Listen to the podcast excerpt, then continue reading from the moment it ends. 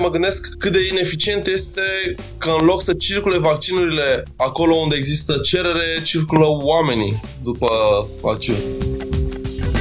Persoanele nealfabetizate digital pe care le presupunem că există în, în zonele astea rurale sau din urbanul uh, mic nu vor avea aceleași competențe ca să aibă acces la vaccinuri care sunt destinate lor s-ar putea ca aceast, acest val de migrație de la orașuri să vină uh, bucureștenii, middle class, uh, educați, uh, să se vaccineze undeva într-un sat din Telorman, poate să crească încrederea în vaccinuri în acea zonă. Aici cred că pandemia funcționează ca un turnesol. Ne poate arăta ce ar trebui să uh, îndreptăm.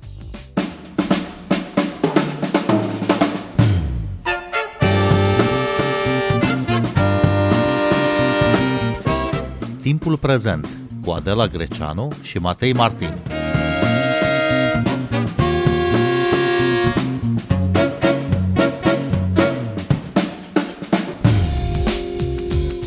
Platforma de înscriere la vaccinare ne permite să ne programăm și în alte localități, nu doar acolo unde scrie în buletin că locuim. Cum se explică faptul că găsim locuri la câțiva zeci sau câteva sute de kilometri distanță față de București sau alt oraș mare. Este etic să ne vaccinăm în altă localitate, poate în detrimentul unor oameni care nu au competențe digitale sau nu au timp să pândească pe platformă când se pun la dispoziție noi doze de vaccin? Bine v-am găsit! Noi suntem Adela Greceanu și Matei Martin și invitații noștri sunt astăzi doi antropologi. Bogdan Iancu, bun venit! Bine v-am găsit!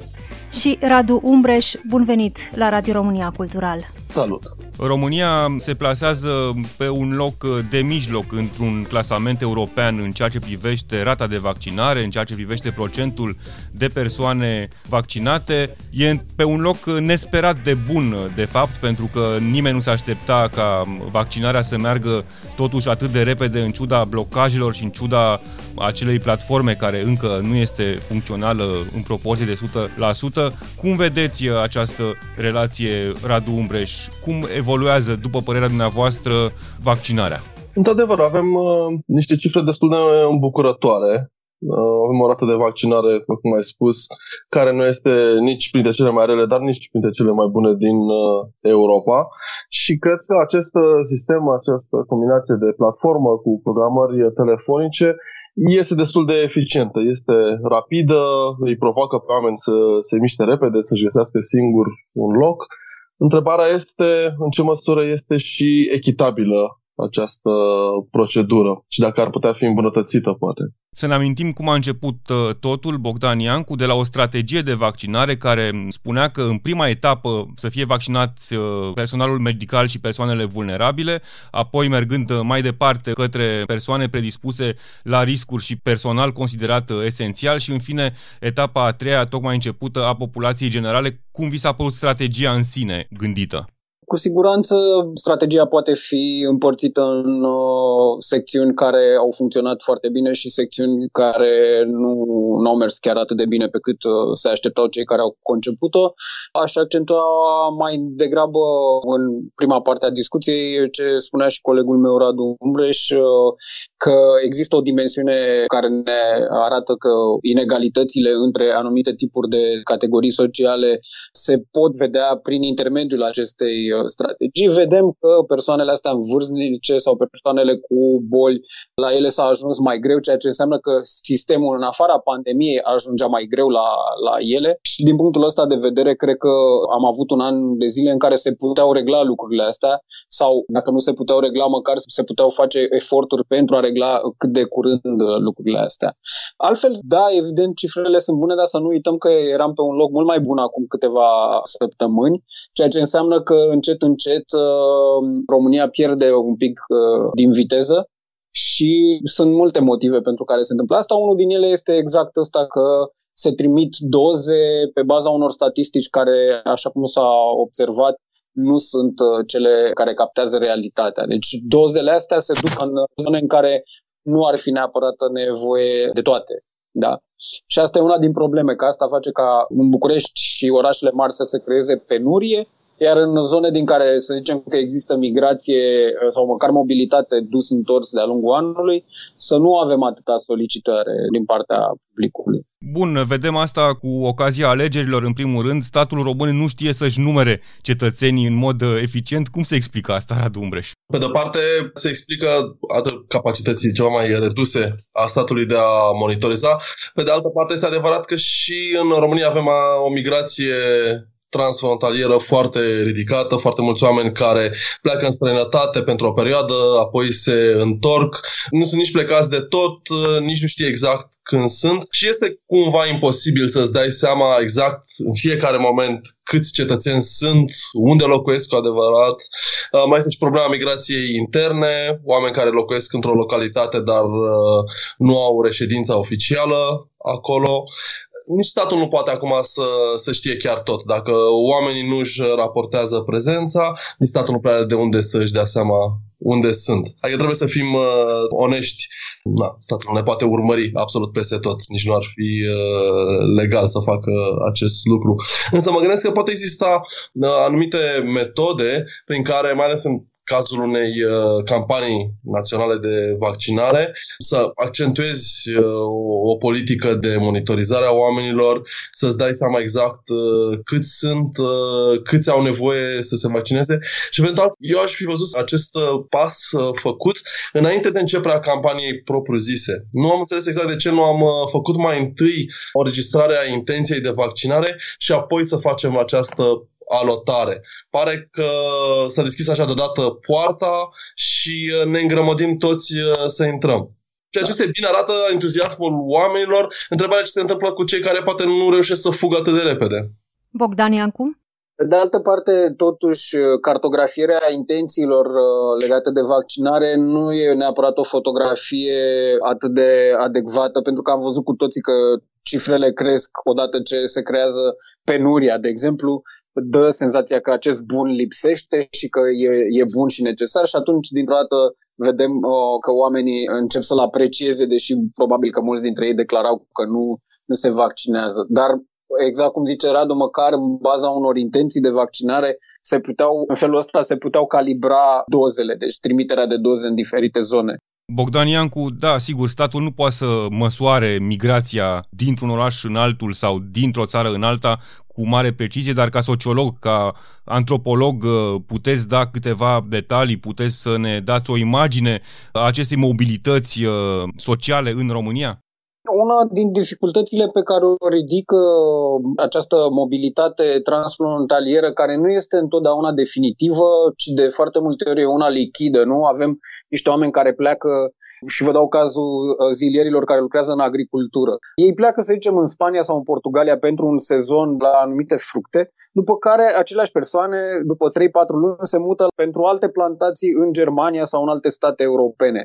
Prin urmare, e foarte greu să le urmărești, chiar dacă se duc, să zicem că acolo își fac niște documente unde ajung, pentru că imediat după, la 2-3 luni după ce s-au înregistrat, se înregistrează în altă parte, dacă se înregistrează. Pentru că, așa cum am văzut în primăvara trecută, a existat o criză mică legată de, dar destul de semnificativă legată de această migrație. Prin urmare, oricât de mult ți-ai calibra instrumentele, e greu să mergi pe urmele unei migrații complet atipice față de ce se întâmpla atunci când au apărut instrumentele de măsurare acum 10-20 de ani sau 30 de ani. Bun, și ăsta este și motivul pentru care în anumite localități uh, sunt mai multe doze de vaccin alocate decât uh, există cerere reală și ăsta e și motivul pentru care mulți oameni se duc, se îndreaptă către aceste localități din orașele mari pentru a putea avea acces la vaccin, ceea ce evident pune probleme de echitate, Radu Umbreș. Da, mă gândesc, de exemplu, circulă destul de mult uh, numele localității Suraia, unde erau foarte multe locuri și unde foarte mulți uh, bucureșteni uh, s-au dus. Întâmplător că am făcut teren acum câțiva ani în Suraia, pentru lucrarea mea de licență, și este o localitate din care se pleacă foarte mult în străinătate. Sunt foarte mulți oameni uh, plecați. Așa că scriptic s-ar putea să fie câteva sute mii de oameni care să nu existe fizic în acea localitate. Să pe de altă parte mă gândesc că autoritățile locale, primăria, poliția, chiar și biserica, oamenii știu cam cât sunt ei cu adevărat acolo și cât sunt uh, plecați. Poate mă gândesc dacă ar fi fost consultați, ar fi putut să spună, ok, noi avem 3000 de oameni în acte, dar nu sunt 3000, sunt 1500 de fapt. Nu ne trimiteți atâtea doze. Și pe de altă parte, în alte localități, cum ar fi, nu știu, orașele mari, în București, în Cluj, se pot face niște estimări de câți oameni sunt cu adevărat într-o localitate, dincolo de ce apare în uh, evidența populației dincolo de acest dute vino, dincolo de acest uh, aparent uh, haos nu, al circulației uh, între mai multe orașe, care este problema de echitate care deranjează aici Bogdan Iancu? Un lucru pe care l-a, l-a semnalat și Radu într-o postare și și alți sociologi și colegi de-ai noștri a fost uh, legat de faptul că persoanele nealfabetizate digital, de exemplu, pe care le presupunem că există în, în zonele astea rurale sau din urbanul uh, mic, nu vor avea aceleași competențe ca să aibă acces la, la vaccinuri care sunt destinate lor.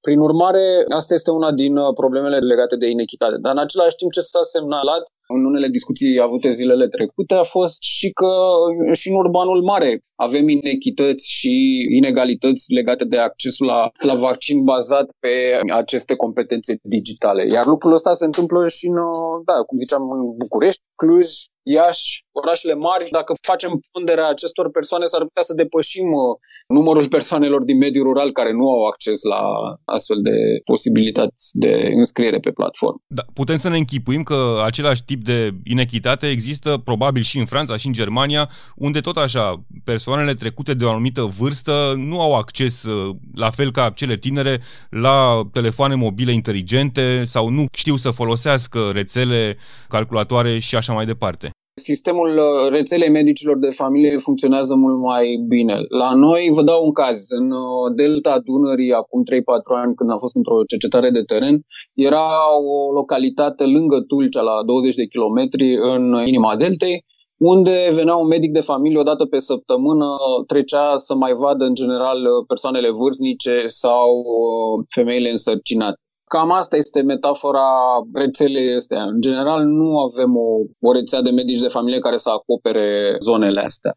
Exact și cum a spus Bogdan, în Anglia, de exemplu, care are o strategie foarte bună, medicii de familie contactează, ei știu exact ce pacienți sunt înscriși la ei, care sunt cei cu comorbidități, care sunt cei în vârstă și au o strategie clară oferită de NHS prin care să înceapă să-i contacteze. Nu ai nevoie de telefon inteligent, uneori primești doar un uh, mesaj care poate fi citit pe un telefon uh, simplu, neinteligent, doar răspuns la el și te-ai uh, programat. De asemenea, în Anglia au o strategie pentru persoanele fără locuință persoanele care sunt complet uh, marginale și au fost luate și acestea în uh, considerare, care sunt persoane vulnerabile, sunt persoane care au un risc și mai ridicat de a se îmbolnăvi de a face forme grave sau chiar de a muri datorită condițiilor uh, grele de viață. Așa cum zicea și Bogdan, rețeaua aceasta a medicilor de familie ar trebui să fie activată, ar trebui să fie folosită mai bine, medicii ar trebui să fie instruiți și cum să vorbească cu oamenii și cum să-i convingă, să ofere predictibilitate și siguranță acestui act al vaccinării. Există o presiune pe medicii de familie plătiți cumva per capita. Eu aș decupla chestia asta. Gândiți-vă că un medic de familie într-o zonă rurală nu poate să, să alerge din poartă în poartă să convingă oamenii să se înscrie la, la el. Mulți dintre oamenii de acolo nici nu cred că își pun problema să ajungă vreodată dacă nu sunt bolnavi la dispensar. Deci eu aș decupla, dar asta evident că ține de politicile fiecarei țări în parte, aș decupla presiunea asta pe care o au medicii de familie per capita. Deci noi, ei sunt plătiți mai degrabă la câți clienți, că așa și tratează cel mai probabil în nefericire, nu? Asculți timpul prezent. Bun, cum se împarte responsabilitatea în uh, această situație între cetățenii care aleg să se vaccineze în alte localități și își permit asta și statul care le-a permis prin strategia de vaccinare să facă acest turism de vaccinare? Radu Umbreș. Pe de o parte putem să vedem și părțile bune. Faptul că e această strategie ușor laissez-faire, în sensul în care Uh, dai oamenilor oportunitatea și uh, ei își manifestă, evident, uh, dorința și disponibilitatea de a călători. Ceea ce este foarte bine. Pe de altă parte, mă gândesc cât de ineficient este că în loc să circule vaccinurile acolo unde există cerere, circulă oamenii după vaccin. Litri de benzină sunt uh, arși pe autostrăzi și pe drumuri ca oamenii să meargă după aceste vaccinuri. Apoi, statul ar trebui totuși uh, să-și asume și acest rol, care nu este unul paternalist, dar este o instituție care are informații pe care oamenii de rând nu le au. Adică funcționează ca un fel de piață. Dacă există cerere, atunci dăm uh, cu își dorește. Însă statul ar trebui să aibă o vedere de ansamblu, să știe exact câte doze sunt la dispoziție, unde este cererea, cum pot fi împărțite astfel încât să fie și eficient, dar și echitabil și funcțional până la urmă și pentru oamenii care au uh, nevoie de ele. Până la urmă mă gândesc, ok, înțelegi această strategie, toți oamenii sub 65 de ani, dar una este o persoană care are 64 de ani și alta este o persoană care are 20 de ani din punct de vedere medical, o persoană de 64 de ani, poate cu niște afecțiuni nu foarte grave, dar cu niște afecțiuni, este mai în pericol decât o persoană de 20 de ani care este sănătoasă tun. Cu cât adăugăm mai multe variabile, cu atât devine un sistem mai complex. Însă totuși suntem într-o epocă a digitalizării în care există oameni care pot să facă algoritmi, care pot să asigneze anumite cote de probabilitate pentru un individ să dea să dea o șansă mai mare de a se vaccina unei persoane de 64 de ani, de exemplu, decât unei persoane de 20. Știu că asta poate să creeze tot felul de discuții referitor la egalitate, însă cred că putem să fim puțin mai deștepți decât să, pur și simplu, să aruncăm populației posibilitatea de a se vaccina și atunci cine se mișcă repede, cine are mașina la dispoziție și un program flexibil uh, să se miște, uh, să poată face chestia asta, în timp ce cineva care trăiește în rural uh, nu este foarte competent în chestii digitale, are poate și un program de lucru rigid, nu va avea aceleași șanse.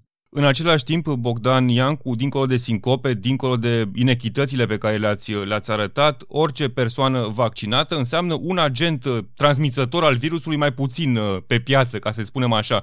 Deci, uh, cumva, nu e bine faptul că oameni flexibili, mobili, cu acces și competențe digitale se vaccinează totuși unde apucă, în alte localități, în alte județe? ar fi adevărat dacă am ști cu siguranță că lucrurile stau așa, că oamenii vaccinați nu vor purta virusul.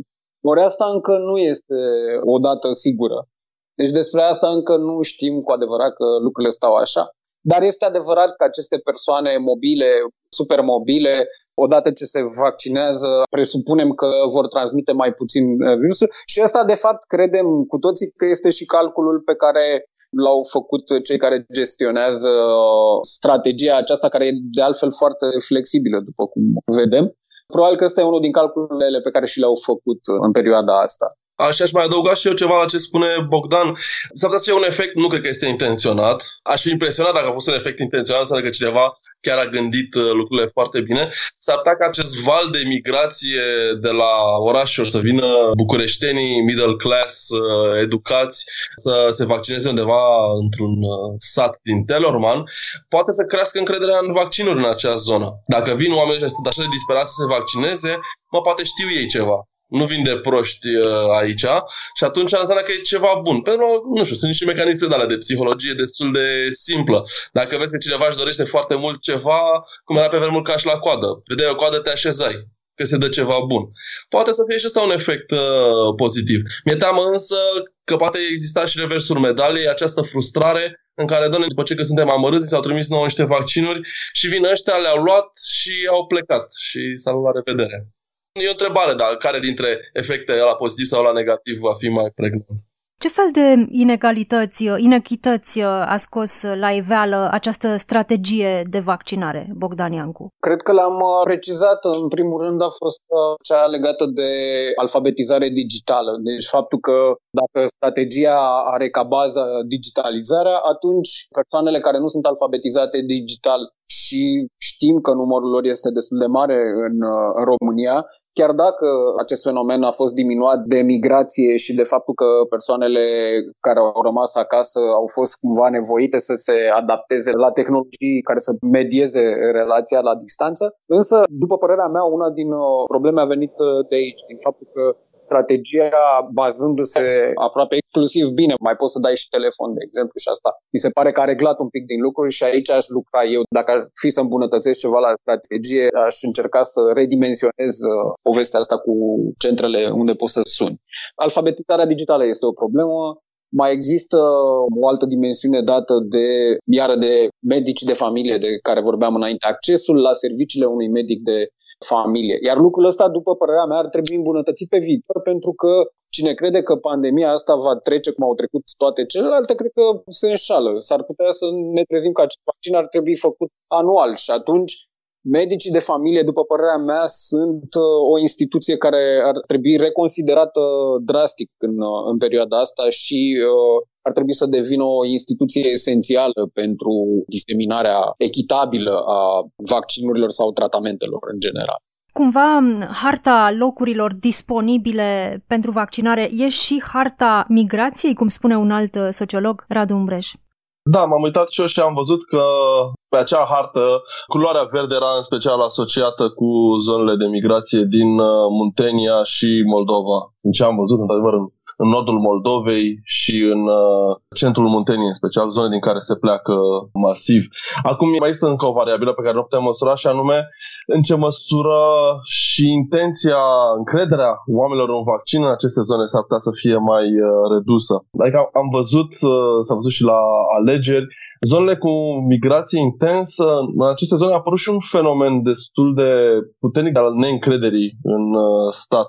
Deci, deși Dumitru Sanu, de exemplu, un uh, mare sociolog român, ne-a spus că pe aceste culoare transnaționale circulă și valori europene de democrație, de încredere. Uneori s-ar să circule și teorii ale conspirației, s-ar ca migranții români din străinătate să fi fost loviți destul de rău de pandemie, să devină suspicioși anxioși, să crească nivelul de anxietate și să-l transmite și pe acesta acasă. Așa că s-ar putea să fie o combinație de factori. Pe de o parte, oameni care au plecat și de altă parte, informații care vin din afară și care îi fac pe cei uh, din localități să fie suspicioși. De exemplu, în satul din nordul Moldovei, unde eu mi-am făcut terenul de doctorat, am vorbit cu oameni și uh, există o mare neîncredere în sistemul medical. Oameni care se îmbolnăvesc și care nu declară, care nu se duc la spital, stau, bolesc acasă, unii mor și uh, viața merge în continuare. Și preferă să facă așa, să descurce singuri, decât să apeleze la stat, pentru că nu au încredere. Bogdan Iancu, ești uh, sociolog, ești antropolog, faci multă muncă de teren și ai văzut multe locuri din România, ceea ce nu este cazul pentru foarte mulți dintre noi, mai ales pentru middle classul privilegiat, nu așa? Există ceva bun, există ceva pozitiv în această descoperire a României, în acest turism vaccinal care îi poartă pe unii în locuri uh, foarte puțin uh, probabile, în afara oricărui circuit turistic obișnuit? Nu putem de sperăm că odată ce merg în aceste zone în care n-au fost niciodată și nici nu ar fi ajuns vreodată, vor înțelege cam cum arată România aia profundă pe care obișnuim să o detestăm pentru că are dinții știrbi și votează cum nu trebuie. Și cu ocazia asta poate o să înțeleagă de ce există o lipsă de încredere în stat și după părerea mea, apropo de asta cu încrederea în stat, ar trebui să ne, să ne punem problema dacă nu cumva tot discursul ăsta anticorupție ar trebui să adreseze și această problemă, reconsiderarea și reconsolidarea statului pentru că nu poți numai prin măsuri punitive să, să te aștepți să rezolvi lucrurile. Reclădirea încrederii se face pe, pe un eșafodaz mult mai complicat. Dar și aici cred că pandemia funcționează ca un turnesol. Ne poate arăta ce ar trebui să îndreptăm. Revenind la întrebare, da, cred că accesul un pic în zonele alea complet inaccesibile gândurilor noastre de până la pandemie nu are cum să fie uh, Radu Umbreș? E foarte importantă această încredere în stat care trebuie construită și încercăm să o construim de zeci de ani și pare că nu ne merge foarte, foarte bine încă. Într-un fel, mă gândesc că acest uh, program național de vaccinare ar putea să aibă acest efect benefic să-ți arată că este bine să ai încredere în stat, că cei care au încredere, care uh, se informează, care cred în uh, sfaturile date de către autorități și în măsurile luate și vor avea de câștigat. Și atunci, uh, practic, va fi încurajată încrederea. Dacă ai încredere în stat, o să-ți fie mai bine decât dacă nu ai. Temerea mea este că îi pedepsim și mai mult pe cei care deja nu au încredere în stat și se aplică această lege a lui Matei. După ce că nu au încredere în stat, dacă situația lor să se înrăutățească, o să aibă și mai puțină încredere după aceea. Uh, spre ea trebuie să ne îndreptăm cu foarte multă răbdare și cu metode inteligente să le recâștigăm încrederea. Nu ajunge doar să spui aveți încredere în noi că o să fie bine Pentru că de acolo este problema, nu există încredere. Încrederea se câștigă, nu se oferă. Radu Umbreș, Bogdan Iancu, vă mulțumim pentru această discuție. Mulțumim pentru invitație. Noi suntem Adela Greceanu și Matei Martin. Ne găsiți și pe platformele de podcast. Abonați-vă la Timpul Prezent pe Castbox, Apple Podcasts și Spotify și urmăriți pagina de Facebook Timpul Prezent. Cu bine, pe curând! thank you